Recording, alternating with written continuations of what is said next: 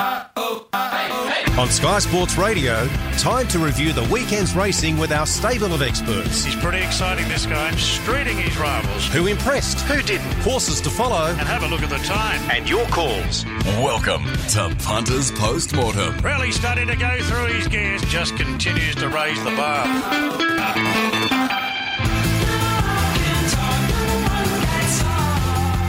Yeah, good morning and welcome to Punters Postmortem on this Monday. Welcome to the Cosy Tour as well. Dave Stanley with you for the next two weeks on the road, supporting the Kosciuszko for Race New South Wales tab and having some fun. But today on Punters Postmortem, we're going to review the Group 1 racing that was on Saturday from Royal Randwick. Great to see Anamoe back, and also great to have Ron Dufficy back on the program, Glenn Munsie and Chris Root. So that'll be our panel today. We'll take your calls on 135353 and on the text line 0419 767 272. A beautiful day in Sydney town and a good little week ahead.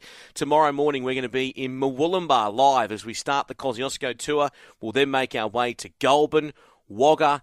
Next week, we will then be in Nowra. We'll end up uh, in Queanbeyan, and then we're going on a little trip up to Jindabyne, to the home of the Kosciuszko, and we're going to have some fun with the Big Sports Breakfast crew. Over the next two weeks as well, we're going to be bringing you all the latest interviews from a number of horses and, uh, and owners and also trainers that are involved with the Cosy this year or hoping to be involved with the Kosciuszko this year.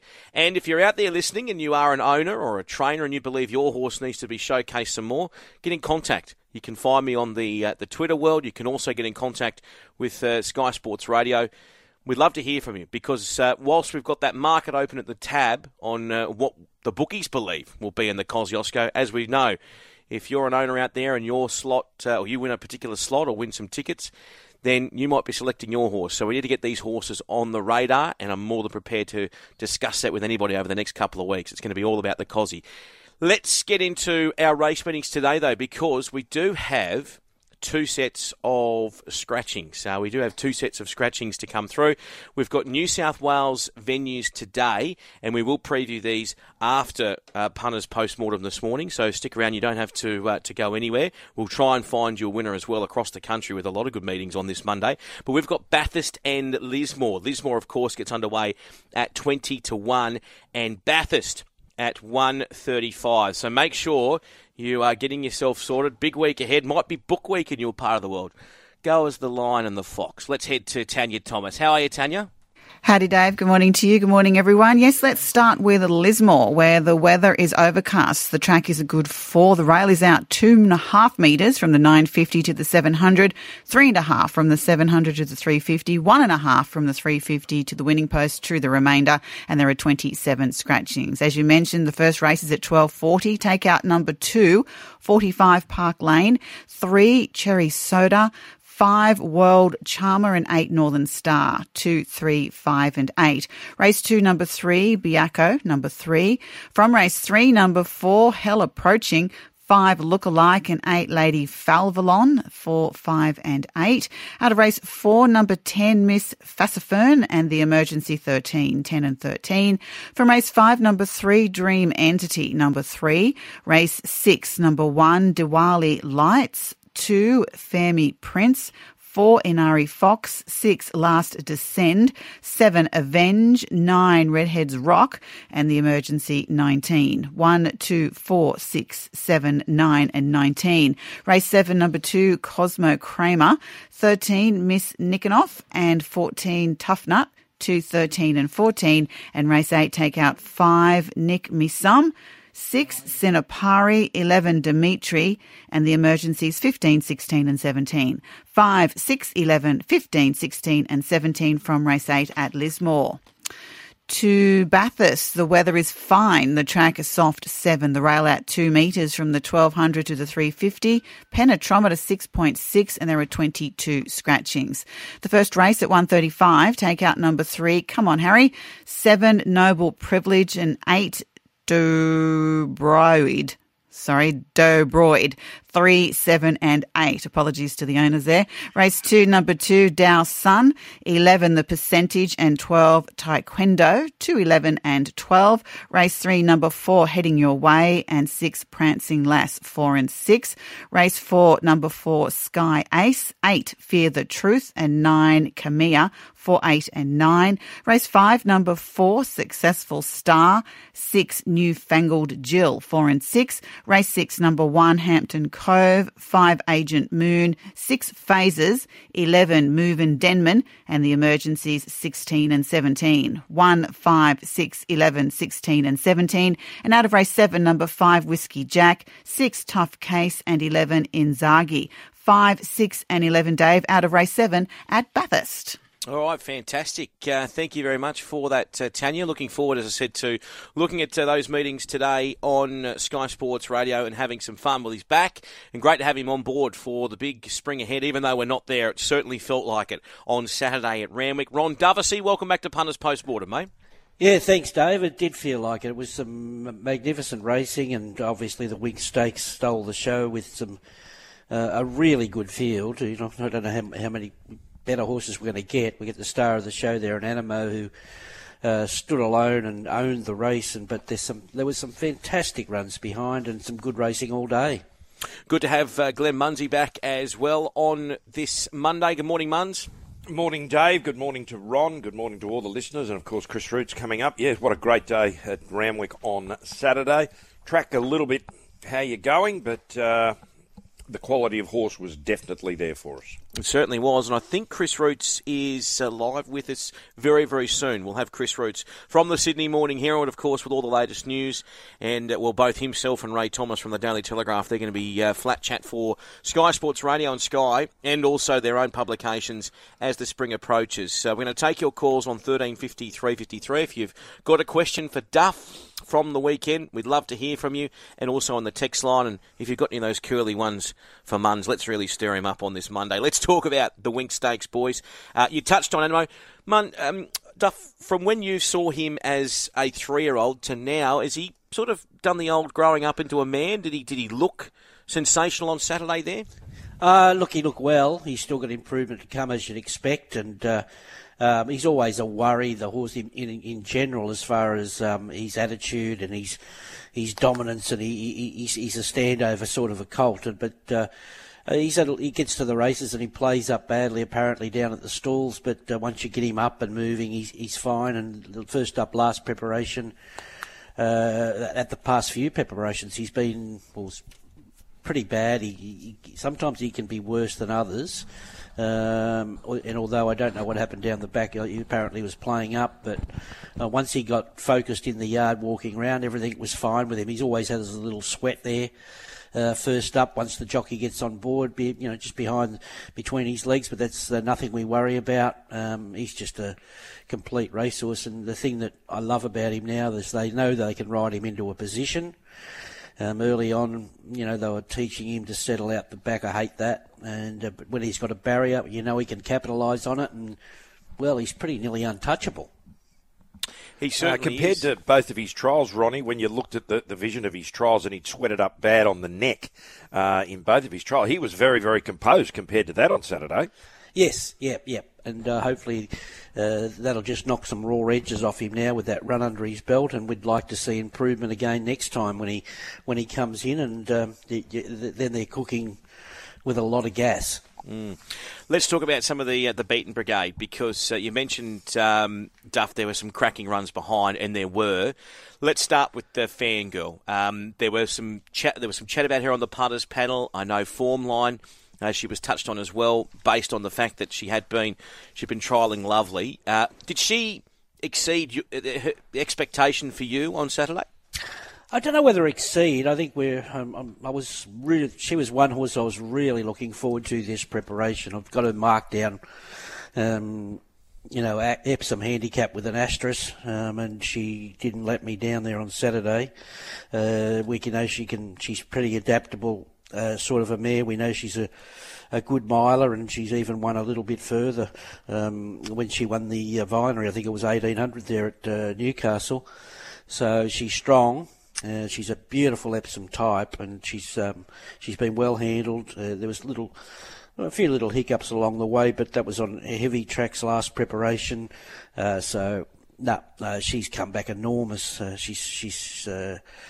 Uh, she'll tick along and she'll peak on the right day. There's no doubt about it. Along with her stablemate, uh, who, who, should not be left too far in the shadow, and that is Hinged. You know, the, the, when we're thinking, uh, you know, pre post forward markets, if, uh, you know, she's pretty well tied to the hip, Fangirl and Hinged. There's not much between them except Fangirl maybe just has that little bit better turn of foot when needed, but we're hinged. She was put into a position there on Saturday, and then when they sprinted, they left her. But when you have another look at it, she, she was really strong on their heels, um, doing really good work late. So, and she's a strong filly. We know she's a st- really strong filly uh, as well. So, or mare she is now. So, uh, I, I think her connections would be over the moon with that first up performance as well. And we can go down the list. I thought Profondo was great. Wide, no cover, doing a few things wrong when the when the speed slowed. Um, so he is in for a good prep. He'd had a lovely grounding and uh, with three trials leading into the race, and he is, uh, you know, he could develop into, you know, uh, one of these really big weight for age performers. I know he's he's only he's still work in progress, and a lot of work's gone into him, but I think it's working. And well, no one missed Benno. Um, he was he was unbelievable as far as um, a three year old three year old stay coming back. Um, the Stockman did good work going through the line. Yeah. Uh, Forbidden Love's on notice. Uh, and uh, obviously there was that drama of Due was, was scratched on race morning, but she just trialled at Hawkesbury uh, with Zaaki. They've, they've both trialled along quite nicely there this morning. Ronnie, what do we do with Mo'unga? Now, I, uh, you you said uh, well you said on Saturday and you repeated it yesterday on Thoroughbred Weekly. He was more of a cult in the yard or cultish. He's past being a cult. He's a, he's a bull. Um, he, he, was more of a on his toes and, than what Anamoe was. We, all eyes were on Anamoe. His behaviour on Saturday. He walked in like a lamb compared to Mo'unga. That's right. Yeah, because they say all eyes were on thinking that was going to be the favourite, you know, prancing and, and whatever and carrying on, but it was uh, it was more Mo'unga. Uh, he was a little bit of a forgive where he got to and whatever, but he's a funny horse. He's a he's a bit of a Jekyll and Hyde, isn't he? He, he I can't back him with confidence in in in anything and, until he shows a bit of stability in his form. And I'm not saying he didn't have stability last preparation. He, he had a couple of runs and even the start before. He has no big failures there, but he's just a little bit hard to catch. And when he's on, he's on, and when he's not on, he's just behind them. You know. Well, I think we've got Chris Roots on the line now joining us. Good morning, Chris. Great to have you on board, mate. We're just touching on the uh, the Winx Stakes. What about from a, a news perspective? What was to come out of uh, the first Group 1 here in Sydney? I think there was a lot of smiles there from a lot of different trainers. That was the big thing. And tears from James, I think you've probably already touched on that. The, the gamble to bring Profondo back was uh, was um, pretty big for Godolphin, and um, it looks like he's come back a lot lot better. And um, just the racecraft he's got now, it's just unbelievable. He can put himself into the race. If he can do that over sixteen hundred, I think. I think he's. I think he's probably best trips a mile, and he can stretch and drop down. So he's one of those horses who's an ideal stallion for Australian racing because um, if you look at all our great stallions, they've all all been great milers. But away from the winner, who was the obvious, John O'Shea was very happy with Benno. There is an argument he might have run second if um, he stays on Anamoe's back at the, at the, from the top of the straight and doesn't go looking for runs, Reece Jones. But he was trying to do the best thing for his stay and get him out into the better ground. I thought Profondo, as Ron, Ronnie said, I thought he was fantastic. I thought first up for for basically almost a year. I think he couldn't put a line through the preparation in the autumn. Spoke to Richard Litt after the race. I said, "Where do you go now?" He goes, "We're not going anywhere. We'll be in Sydney." And I think as the races extend in distance, he'll get a lot closer to to Anamoe. And with Zaaki coming in, we're going to have we're in for some great weight for age racing. Um, uh, Chris Waller was happy with his two mares. I think um, Hinged probably with a little bit more luck, luck you could could make an argument she should have been a little bit closer. So I think everyone, on a whole, they most people come out of the race happy. Michael Michael Freedman will go back to the drawing board with um, Forbidden Love. Uh, just one of those ones where you sort of start scratching your head, and uh, I think um, she might have to drop back to Mareswork. We've got uh, just uh, we, we had that on? issue with Duais. Duais has bounced out of that. Yeah. Uh, that hiccup on Saturday with that little heart arrhythmia type situation. She's already trialled this morning at Hawkesbury in the Zaaki trial. Zaaki up on speed in the trial. Duais settled last in the trial and was giving a searching sort of hit out the last uh, 200 metres and made go past the post there in a 1,000 metre trial. So um, all good um, Ed, at this stage. Edward's talking about going to the going to the Memsie in Melbourne. So uh, be interesting to see whether where he does that, or and he hasn't been been afraid to go down there before with her, and she, we know she goes on that leg, so that's um, pretty, pretty pretty important going down there. She she might go start down there and then um, come back, which would be probably a better preparation to get her into a George Main as well. Um, just on, uh, well, we've got our first caller. We'll go to David, who's on line one uh, on Anamoe. Morning, David. Hey, uh, how you going? Welcome back, Duff, and have you had a good break? Good to have you back. Um, Thanks, David just with Anamoe, I think. Well, I mean, he's it's quite a rarity today. I mean, he was a probably the best two-year-old of his season. You know, second in the Slipper, third in the Blue Diamond, won the Sires and the Todman. Then he's gone on to be an outstanding three-year-old. You know, won the Caulfield Guineas and nearly won the Cox Plate. But it's quite rare that you see a horse who's sort of the top two-year-old, top three-year-old, and I think it's really good that they haven't um, sent him to stud. I think so many times, I know there's a lot of money to be made from sending your horse to stud. But I think it's great that these horses are kept in work. I just said too many times we're deprived of knowing exactly how good they are. They retire them so early, and um, he is a rarity today that you don't often see that. You know, a top two-year-old, three-year-old, and as an older horse. Uh, have oh. they kept him? Have they kept him racing because it is Godolphin, and they're not a commercial organisation? They basically breed their own. I think it's the opposite. I, I think Godolphin are, th- are the first to send them to stud because that's what their that's what their organising's about. They're they're they're, they're about uh, making stallions for their for, for their for their uh, business, and as soon as they're proven as stallions, they go to stud. If you look back in history, they don't. Ro- they've they've retired a lot of three year olds uh, to stud. And I think it was a, even if you're listening between the lines with a few interviews, it, it was nearly a, it was a, it was a, the vote was more in favour of uh, retiring him than not retiring him, uh, than retiring him than not. Yeah, so uh, it was a big, bold move as far as their organisation's concerned, and I hope they get a dividend. And is it more about now that we're wait, racing for all these monies? Maybe this is the start of the times where um, where we might be able to get more champions around. You know, I'm not calling him a champion yet, but I'm because I'll get shot down in flames. But he, he's on his way and he's close to it, uh, considering his profile and what he what he's won and what he should have won. And I'm hmm. convinced he should have won the Cox Plate. Um, so, and he might win it this year to, to, to redeem himself. Um, yeah, I, I, I think with all this prize money around now for these, we got four-year-old races with money. We got five, you know, Golden Eagles, and we've got races for five-year-olds now. So hopefully, there's a real carrot for these really good horses to go along another year or year and a half or two or what, because they can earn a lot of money. I know there's a lot of money at start, but there's a lot of money to be made on track as well. He's, Chris, he's the sort of horse stuff. Yep. He's the sort of horse that's, um, if you look back, he, uh, James is um, convinced he would have won the um, Golden Slipper if he had had had had drawn a barrier. So um, if he wins that, do we see do we see him now? Probably, I'd say no.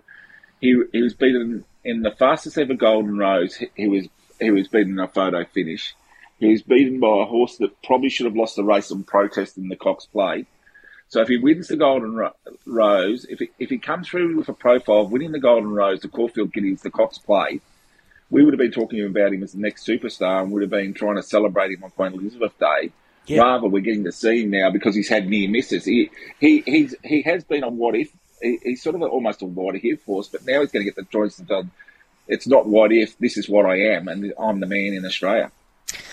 Hundred percent. You've said it all, um, and I think uh, another thing in that is that they're not scared to ride him properly. You know, I know it's all about he's, he's, he's uh, get these horses to settle and, and, and finish off, but sometimes it's been overdone with him, and that's cost him victory on many occasions. So uh, he's a he's a horse you like to see draw well, and and uh, McDonald knows him well now, and uh, uh, they're not scared. They're, they're not negative on him anymore. You know, I've seen him negative so many times, and it's just it's a head scratcher. You know, you, you, uh, you know each trainer's different. You know, you got the Tommy Smith style. I go back to the old days. You got the Tommy Smith style, and you got the Bart Cummings style. You know, you've got to get these horses to settle. You've got to teach them to race, and it costs them a lot of races early. But um, yeah, he's a fine line one where he's he, he's maturing. He's mature now, and you can you can you can ride a race on him. You know, if you had to lead on him, you'd lead on him. Why wouldn't you?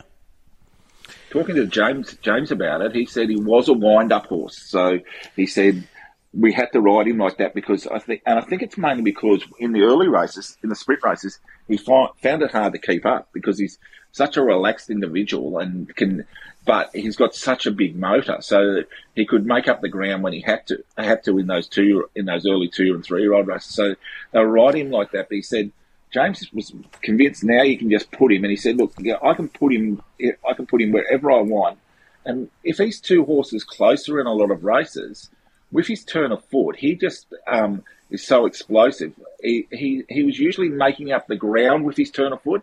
Now he's going to be taking um, going away with away from them with his turn of foot, which which is um, such a big advantage when when you when you can race on speed, and um, that's why that's why Tommy Smith and Gay Waterhouse are so, so are always so keen to lead. If you've got a horse with speed and stamina, they they, they're very hard to run down. But this horse, is I think he's just going to go from strength to strength. I can't wait to see him against Zaaki because I think they'll probably be in a similar spot in races and they'll come together and it might we might get some really um, thrilling jewels in the next couple of couple of months, and that will be great for racing because we've got a new audience and we need um, two re- really top line horses clashing, and for people to have opinions because what happens, and I think this happens throughout the ages of racing, if you get two horses that are, uh, are fairly even, you get two camps. You get the you'll get the Anamoe camp and you'll get the Zaaki camp. And I've got a couple of mates, and I've got one who's an absolute every time Anamoe goes around, he, he he's sending messages out now before the race. Anamoe's going around. I've got another another good friend who's who's a um, Zaaki Zaaki fan who's already gone out and got the hat and the shirt. So that's what that's what these these really good horses instill in punters and instill in the public. So we we need to encourage these horses to clash, and I hope Annabelle and James uh, go along similar pro- programs because um, it'll just enhance the spring mm. and enhance the story of the spring. Certainly will. We've got another caller on the line uh, for to discuss Hinged, and if you have a call, by the way, for our panel, thirteen fifty three fifty three. Mark, good morning to you. Good morning, boys. Hey, uh, Duff, good to have you back, mate. I've really missed you over the last few months. No, no worries, uh, mate. Did you see the winner of the Doncaster on Saturday? I it wasn't Fangirl. I think it was the stablemate. She's got some guts, that girl. Yeah, look, I'm not going to argue with her. I, I, touched on that point. I'm, I'm a fangirl fan, uh, but um, she doesn't need to be lost in the talk because, uh, like I said, every horse has got a price, and if we all jump on fangirl and say I want to be on fangirl, um, you know, come come the Epsom, and she's ends up a you know four dollar chance, and hinged is ten or twelve dollars. All depends on the next couple of runs, obviously. But uh, the market's probably right at this stage, uh, with with Fangirl probably being favourite and hinged, you know, just behind her. But um, I'm, just, I'm not going to argue with the the the two clubs each side there because hinged is very strong, and um, they're both ideal types, I say. The other horse has got the turn of foot, but she's got the ticker. I think. I think she'll be she'll, she'll be winning the not the Epsom anyway. Yep, you stick with them. Thanks, mate. Fantastic. Thanks for your call, Mark. Uh, a uh, couple of texts here about Stockman. I know you mentioned Stockman uh, in the start of the analysis, and we'll get to some other races very shortly. But just going back and, and re-watching uh, on the Racing New South Wales uh, website, you can watch these replays and also via Sky Racing's new website. Geez, uh, Clippo was just um, keeping him wound up late through the line there. He was almost in front of the field, wasn't he? Um, about a furlong past, Duff? Yep, he rode him up and rode him through the line, didn't he? So he, he, he wanted to give him a nice hard run. Probably got a, a longer race in mind for him, Joe, next time, obviously. And uh, yeah, that's a start off race for him, and he, he, he come through it with pretty well flying colours. Fantastic. All right, uh, now let's go to the toy show, guys, because there's a, a few texts here about Jamea and also naturally the winner, uh, Zapateo. Uh, Duff, what did you make of uh, the toy show? And obviously, great to see Rachel King get a double as well uh, on the day. Yeah, she connects well with these uh, Godolphin horses. They're uh, finding these. They place them in the nice horses with the the handicaps with the lightweights, and she gets the job done on them. And uh, I keep saying she's got such a great attitude, uh, uh, Rachel. If she comes out and rides a bad race, she brushes it off and and, uh, and then produces a, a, pearl. She's a Zapateo is a very interesting mare. She's she's been kissed and cuddled all the way through. She got right through to that Denise's Joy at the end of last preparation, and she was very good. And we all saw that trial um, at Kembla, her and Jamea, and we we all liked that trial, and that form did stack up there. I my my point with uh, Zapateo is she's very smart, she's very sharp, she was very dominant, uh, but 1100 metre is 1100 metre form. So when she gets, comes out and does it at 1200, then we're going to talk her up, um, saying that well she's she's a she's a pretty good mare. Uh, until she does that, she's a very good 1000 1100 metre horse. Um, so let's just see if she can cross that 1200 metre box off, and then they can you know aim aim higher. And Jamea, well, she just found the 1100 too sharp, didn't she? Uh, she's she's not an 1100 metre horse, and she she was terrific. I thought Sky Command was unbelievable there. Um, I'm always just thought, oh, she's a wet tracker and whatever, but um, I I always look for horses that do early work and, and, and still stick on. So, uh, you know, it's very hard for a horse to miss the start, charge around the field in the first 200 metres, and then stick on. So I thought hers, I won't say a hidden run, but it was a very good run by Sky Command there. Muns? It was, I'll go on, Chris. it was one of those races. Um, Zapateo, um, as you said, Duff, she's been really well placed. So when they step up after this race, they step into set weights and penalties races. She's going to be kept going in with uh, uh, a listed penalty rather than any group penalty. So she's going to have a big advantage the first time she steps to 1200 metres. And she's probably going to be, uh, you'll probably consider under the odds because she'll be very well found by everyone off that, um, off that um, win on Saturday. In fact, Jamea ran a faster last 600 than her, and Tommy Berry, um, he um, coming out of the barrier, she she clipped herself a couple of times, Jamea, and Tommy Berry considered pulling her up. That's why he lost a length and a half. I spoke to Tommy yesterday. He said, um, "Look, she, she, her action just wasn't right, and I was I was a bit worried about her, so I sort of was considering pulling her up, and then." While I was doing that, because she's a horse that needs you need to keep at to keep her keep her keep her going, she lost a couple of lengths and probably lost the the the cord the bungee cord on uh, on Zapateo. So she was so far behind her, she was chasing her all the way. I thought she was great through the line. She run 32, 33, 4 home, and um, uh, she was getting tired towards the end, but she was entitled to because she'd been chasing, chasing, running sub 11 sections from the 6 to the 4 and the 4 to the 2. So she'll go to the, I think, she, I think she'll end up going to the Theo Marks. They, they're a little bit concerned, the prices, about taking her to the, through the mayor's grades because she has to carry that two that two group two winners penalty in those um, set weights and penalties races. So she'll probably she might stick to handicap and be a lightweight chance in a race like the Theo Marks, which is a race that Winx used to, to start her four year old campaign. So that's the um, that's the fallout of that. I'm getting a bit of sick. I'm getting a bit sick of everyone telling me last 200s and last 400s in racing. we we've all got these sectional times now, and, and, and uneducated punters are going to these sectional times that we're all getting at the end of the day and telling me, oh, this run the last best last 200 of the day, the best last. They're all back markers. Uh, of mm. course, they're going to run the best last 200 of the day, coming from 15 lengths off them. Um, I'm not a I big think, fan. I think. I think stuff it's more, and when you when you look at that, of course they're going to run home faster, but it's when they've got to make ground and chase from the six to the uh, in the in the in the race from the 600 to the 400 the, the, the 400 to the 200 and they make ground there that's that's when you can sort of use it to your advantage the last 200 everything's at its top and uh, and anything that's um that's made its winning surge at, at, at the 300 meter mark is dropping off in the last 100 meters they're not it's not it's an optical illusion that they're finishing fast it's just that they they're not tiring as much as the other horses isn't it Come on, Ron. It's all about the next gen. Exactly. Get, get on it's the a, bus. It is a a furphy. It is a piece, a very important piece of a very uh, very important small piece of a big puzzle.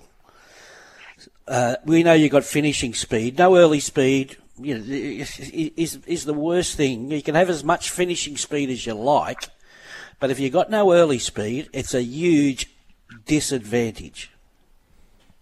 Well, in that race Yeah, there, if, if you look at the, you know, if you want to pull the sectionals apart and everything like that, six of the 11 horses broke 11 seconds between the 400 and the 200. Now, n- nothing breaks 11 seconds uh, the last 200 metres of the race. So yeah, it, it's all, a, a lot of it gets to the stage, it's information overload.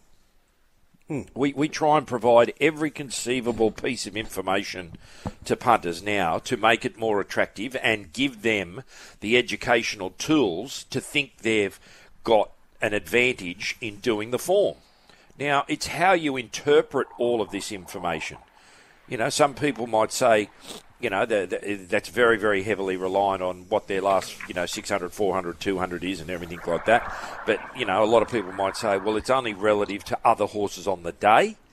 You know, there might be a race there where the, the, the top five finishes for 600, 400, 200 for the day all come out of the one race because they crawled to the turn and it was only a 600 metre race anyway That's right. You know, and you know, how, how do you how do you interpret all of the information? And and that's the great thing about the you know, once again, that's why they call it gambling. It, it's not an exact science where you put all the information in and it'll spit out every winner. Because I've been in, in this game for a very very long while, and I'm yet to meet anyone that's backed every winner. So you think there's too much but- uh, over analysis stuff? Uh, look, uh, look, each to their own. And Yeah. there's some very successful punters around. Probably the most successful punters around are, are the the ones that put all that data into their big computers. But it's not about finishing speed. Duff, Paralysis do you, by analysis. Duff, you, you've been out a long time. Do you use the? You, you obviously use some sectional times, but do you use your eye and then have them confirmed by the sections? Of course, it's all you know. I think the map's more important than the sectional times. You know, like it's every race is a different challenge, and the map doesn't always run to what you think because everyone's got a map now, and the slow races turn into fast ones. The fast ones turn into slow ones. Um, so you know, there's some cl- classic cases. We can we can all do the form and line up there at the form line on Thursday night and do our speed maps, and then two, the three of the speed horses come out. It's a whole different race and a lot more's got to go right than what you think. So, look, I, I, Glenn's right because if, if we all had doing this form the same way, we'd all be falling on the same horse, and uh, and there wouldn't be opinions. Opinions drive markets, and, and then. Uh, you know, it, it- levels out late when the big money comes in in the last couple of minutes, and people work out the overs from the unders. But it's, that's been happening gambling for you know since it started. But uh, as far as us all sitting here today and saying, "Oh, look at this last 200," you know, it's run, it's run 10.9. You know, the Stockman's run the fastest 200 of the day. But you know, it, it, it means it's a small piece of the puzzle. Yeah, does, does the And horse the other sits thing- four wide, four and four, four or five wide in eleven hundred metre race at Rose Hill with the rail out six metres, Yeah. uh, and runs home its last six hundred in thirty five. Has it gone a lot worse than the horse that's two lengths behind it, that's two off the fence and runs home, you know, a, length and a half quicker? No. The horse that's done all the work early has gone better than the horse that's had the bloods run. And the other thing with with it, and if we're talking about how you can become a winning punter or what you, you can you can find winners, the best way to to to um, have an edge these days is find the horse that um, no one else has found, and you only you only have to be right on a, certain a le- less amount of occasions because the market gravitates particularly in Sydney, to two or three horses in most races. If you can find one outside those two or three horses, you're obviously you often get a price that's completely inflated. Let's take a break, gentlemen. 135353 is the open line number. Give us a call if you want to get involved with the conversation. On the other side, we'll look at the Silver Shadow Stakes here on Sky Sports Radio. You're listening to Sky Sports Radio and Punters Postmortem. Yeah, you most certainly are. Ron Dufficy, Glenn Munsie, Chris Roots, and Dave Stanley with you this morning, and your calls on 135353. We've got another caller on the line. Mark is joining us. G'day, Mark. Oh, g'day, Dave. Listen, uh, can have a comment from Ron Dufficy or even Muns too? He's been around a long while. Uh, an expression of some of the tactics that are used by these wonderful riders when they're in these races and get a horse to perform to the final degree and even win by as little as a lip, which happens so many times when we go to the races. You can do all the form you like, but you're reliant specifically on the fitness of the horse and the credibility of the rider and his talent to do so. Yep, that's that's a fair comment. You know, you still you can do all the form and you like, and that can turn ugly if things don't fall right in the run. And uh, you know that's that's that's uh, that's part of the business. We all know that, and and the horse has got to be you know in the right shape to do it as well. They just don't always run to form and different stages of their preparation, uh, but the ability of the horse, the ability of the rider, and the ability of the trainer all comes into the uh, the calculations as well. It's a big, big jig, jigsaw puzzle. Well, look at look at Saturday. Everyone had the fence or close to the fences being off. Willie Pike basically stayed on the inside in every race that he rode in. He didn't think the inside was much more different to out wide. He said, "Why would you want to be getting out wide and covering further ground when you can just stay closer to the inside?" He thought he was back at Ascot. He yeah. the seas are parting here. I'm going to go up the inside. He'll learn. He'll learn quick enough in Sydney. well, he, he, he, might have someone tell him um, that, that Look, they they want a, a, horse ridden a particular way rather than him riding it the, the way that he wants to. Uh, well, but it got to the stage. Look, I, I, don't mind. I don't mind when the fence is off, especially as long as the rail's in and we leave it to the jockeys to work out, not forcing him to be seven metres out. Or and and I, I heard Chris last week, and I I, I, I that seven metre rail, I'm changing the subject now. That seven metre rail at Rosehill should be banned. Um, just let them find the best going themselves. Um, and I got no issue with the Randwick track on Saturday. And if Willie thought, thought the fence was all right, why was he five off the fence when uh, you know, on Zougotcha? You know, so if he thought the fence was great, he should have stayed right on the fence. Uh, see, once they start, once they work out the pattern, and and they follow the sheep out, uh, then they're overdoing it. Then you can save your ground. Then you can come up five off the fence. Um, you know, like your uh, Anamoes, like your Zougotchas. Uh, you know, you, you, you, can do it once they find where the right spot is. We've got. Yeah, uh, um, we need. We'll go, Chris. We need Jim Cassidy back to. We need Jim Cassidy back just to go up the fence in the last and make them all silly, don't we? That's um, right. We've got Craig on the line who actually wants to talk about the running rail. G'day, Craig. Good morning, mate. How are you going? Look, can we get Ready Mix in and sponsor a couple of races? That'll offer us free concrete, and we can cement the bloody run and roll in the true position all the time. We've got enough parables now, trying to work out the winners and doing our form without having run and rails. Like years ago, the run and rail was never moved. Let's leave the bloody thing where it is. Who who makes that decision? The course curators or whatever? Because they're they're got to be about as popular as the fart in a spacesuit, haven't they? Come race day. They got a tough job, but uh, I, will uh, I'll invest well, in actually, a cement company. You, you, blokes have been around longer than me. From history, when did the, the the movement of the running rail start, and what was the the the basis of it starting? to probably keep the tracks, you know, in good order. We've got a lot, a lot of racing these days, and, and they they've got their their grid. We go, well, this is how we do it. We go we go normal two or three, six, nine, whatever you want to do, and then they then they start again, and they think it's an even spread across the track, and that's fair enough. It's good for their uh, to keep their track in order, but. Um, look, like take for Saturday for instance, we had a three metre rail, so they've used the They've used the five metre rail outwards, so the three metre rail must still come into play. Maybe we should have the three metre rail next time as well, when it's um, and then the fence might be all right. But that now that's protected that three metres on the inside. But I suppose they, they, they look at it. But um, if they can be a little bit more, you know, they, think oh we've got to have. They're thinking too far ahead um, because they think this is the way we've got to have our track perfect on whatever it is, Everest Day Everest or Day, something. yep. But it, it, was that an important meeting on Saturday? It was an important meeting. So it was a Group One meeting. I know I'm not. I'm not saying three three metres is a good spot, but the week before at seven metres at Rosehill, we had good racing.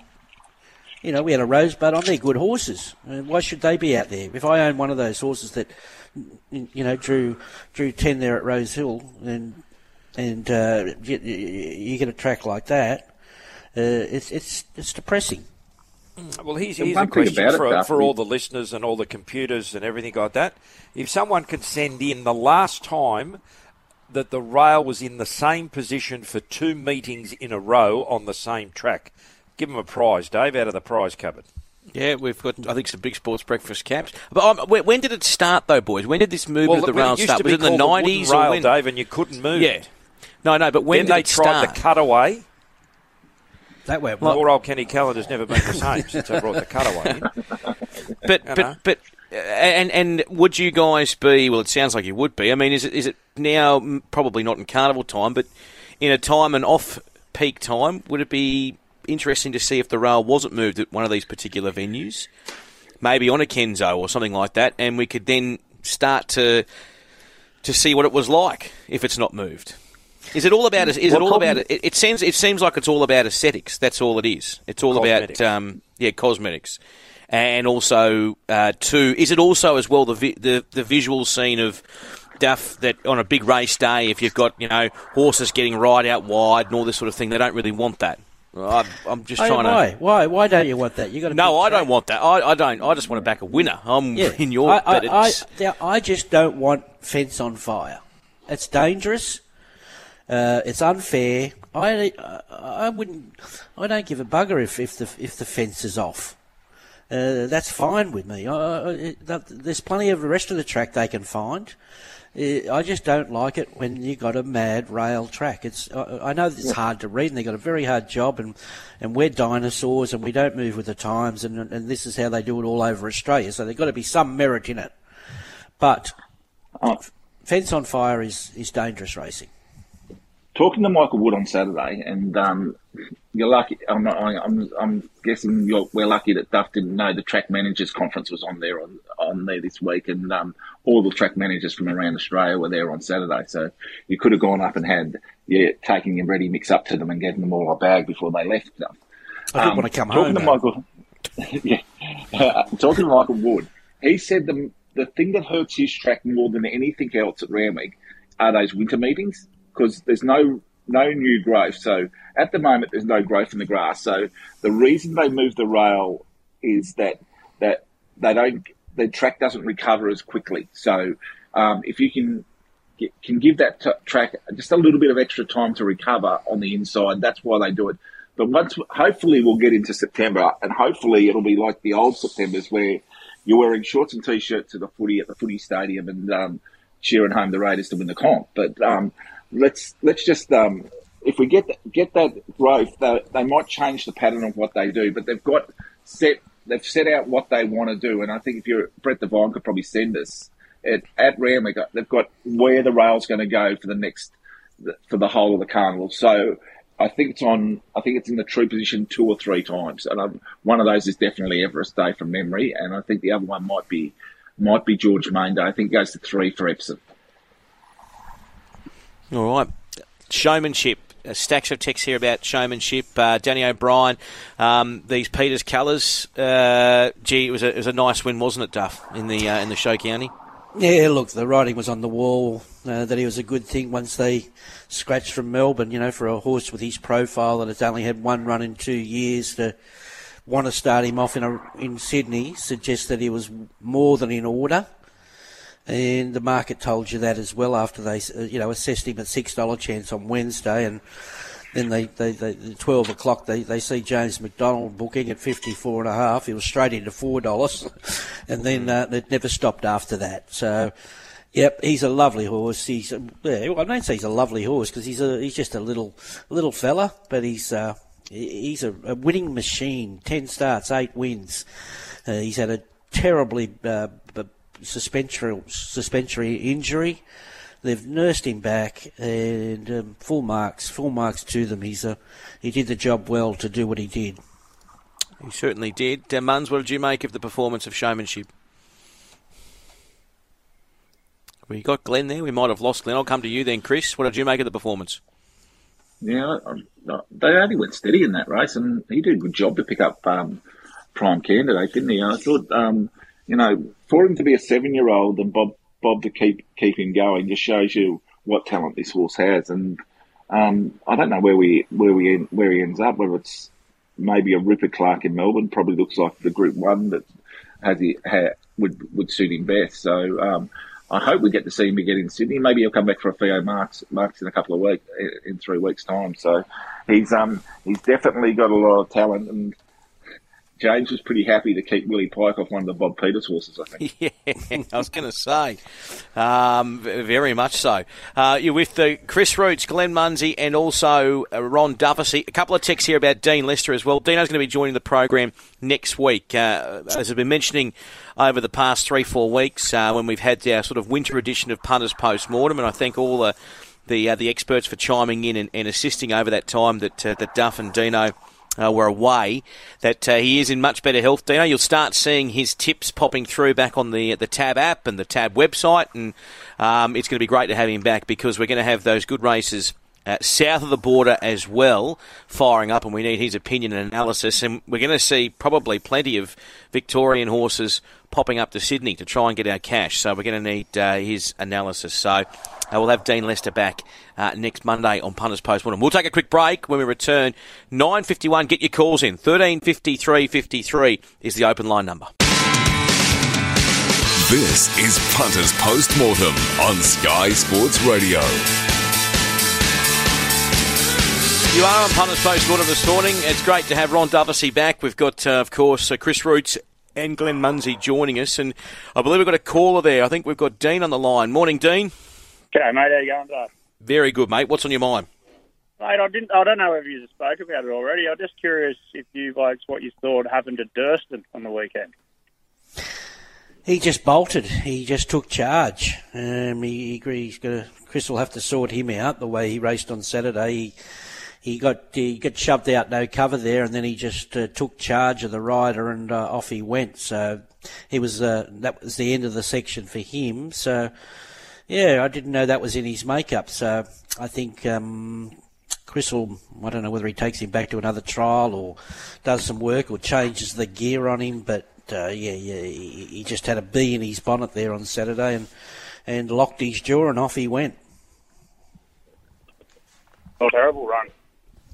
Yeah, well, you can't you, you can't finish off when you do things like that in the middle of the, you know, in the middle of a race. He, he just, um, he, like I said, he just he's mentally uh, wasn't there. It's maybe you know he got to maybe he got to that 2,000 metres a little bit too quickly, and was a, a, a little bit fresh. So um, yeah, I thought uh, it was a, it was a forgive run. I just must say, uh, considering that did happen and he softened up Grove Ferry, that wasn't a bad run from Grove Ferry. Mm. Mm. Beautiful. Thanks for your call, Dean. Uh, now we got I think we've got Lenny on the line. No, Lenny uh, joining us just yet. Um, uh, you've still got a couple of more minutes uh, on 1353 uh, 53. Um, while we're just, just looking at this uh, Sydney meeting, there was a couple of texts here about the Premier's Cup, the run of Francesco Guardi and Arapaho, who just um, just continues to surprise, I think, for Bjorn Baker. He does, doesn't he? he I think they they fluked riding him probably the right way. You know, they've been you know belting him up on the speed there, and he and he he's been doing a good job riding the speed. But um, they, he found the right race to take a sit on, uh, sit in when they did go hard after uh, that horse we just spoke about, Durston, took off and. Um, considering you know he probably wasn't as well off at the weights as a few there, he he, he did a a good job. I thought that might have been a good result for the bookies there. Was not many people would have found him, even though he's been pretty consistent uh, for the last few months. I think um, that was probably a little bit of a surprise. Um, I think we've got Glenn Munsie back. Uh, Glenn, we were just discussing then uh, the the run of uh, Arapaho and uh, Francesco Guardi. What did you make personally? I mean, they're just amazing what this Maher Eustace team do uh, with Impulsar because that's that's not your setup, is it? You don't like that coming from Melbourne, first time to Sydney, um, but they just they're just freaks at it. Yeah, well, uh, they they belie the uh, the averages, Dave, with horse, uh, horses contesting races of two thousand metres or longer. Yeah. Um, the Ciaron Maher, and uh, you know when you get to distance races, Dave. Well, you know, let's go to this situation here. You had Strawberry Rock, who was coming here for its first run, was racing Impulsar that was coming here for its first run. Two runs ago, Impulsar started four dollar favourite in a race at Caulfield that Strawberry Rock started $31 in. They finished alongside each other, and Strawberry Rock was put up a $2.60 chance on Saturday, and Impulsar was put up an $8 chance. Now, mm. after that day, Impulsar went to Pakenham and won, starting favourite again. Strawberry Rock started $26 in a race at Moonee Valley. I know that. Uh, we had the situation there. So why did Impulsar was eight dollars in front of Strawberry Rock was two dollars sixty? it's great SP profile, isn't it, Muns? It's one of the great tools that you can use to find a winner, find the class of winner animal. So I think uh, um, it was. It, and um, you know, the, I know you know it's always great after the ball, but the ride won the race because Brent Avdulla said, "Well, here's a race 2400. This horse, they tell me that needs two miles, albeit its form didn't say that in England or in Ireland, sorry."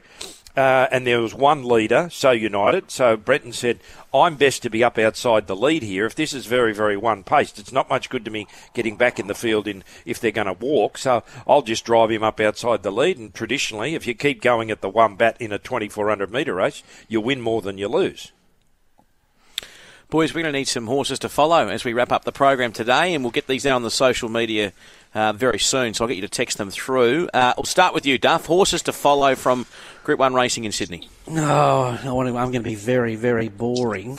Um, fangirl, Profondo, uh, maybe even Hinged, but uh, yeah, Fangirl and Profondo, um, great returns. Glenn.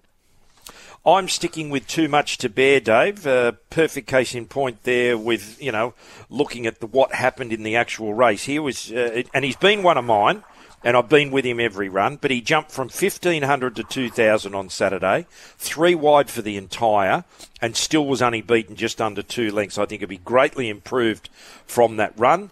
Uh, and I, I, think he'll be cherry ripe now at his next run. Probably even if he stays at 2,000, his next run, I wouldn't be sacking him. Uh, the obvious ones, I, I, think you've got to get away from the, you know, the, the top quality races because they're harder to, to find there and they're going to go into much more difficult races. Impossible to miss the run in the first race of uh, Robage.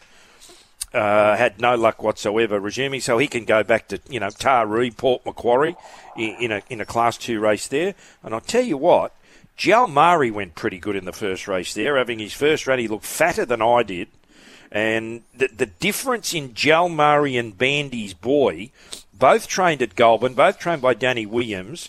I'd say Bandy's boy was revved up to perform there on Saturday, whereas Jalmari well, was uh, nowhere near as advanced as what uh, Bandy's boy was. He had 63 and a half kilos. He is just a wet tracker, so he's going to be looking for wet tracks, but I'd be sticking with Jalmari and Robage out of the first. And some news, uh, Gerry Harvey has become the majority owner of Alligator Blood, and it will now race in Melbourne. Yes, uh, too good, Gerry. I wonder if he got that 48 months interest free. Now, we've got to uh, give a shout out here to some of the venues. Uh, just wanted to mention that uh, the Bankstown, Bankstown Agency is leading the sales at the moment when it comes to the Kosciuszko. So Kosciuszko tickets obviously in full swing, five dollars. How can they do it, Glenn? Well, Dave, you can get on the, you can go to the agency, go to the lovely agent there at Bankstown. You might want to go to the lovely agent up at Padstow and buy a, a Kosciuszko tickets. Actually, I've done a bit of arranging for a syndicate that's purchasing a fair amount of uh, Kosciuszko tickets, and they're going into an agency to do it.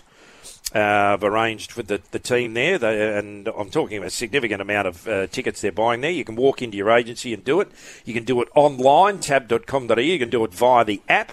You can do it by doing the QR code that comes up on Sky Racing or Sky 1, 2 and Sky Thoroughbred Central, or you can actually purchase them on track at different race meetings around New South Wales. Um, and uh, you'll be seeing plenty of people in the next couple of weeks, Dave, on, on yet another uh, tour that you're going on there. And uh, I noticed the van the other day. We used to have a tab green van. Of course, the tab in New South Wales, their colour is green, and it's green all around Australia now. But you managed to paint the van blue.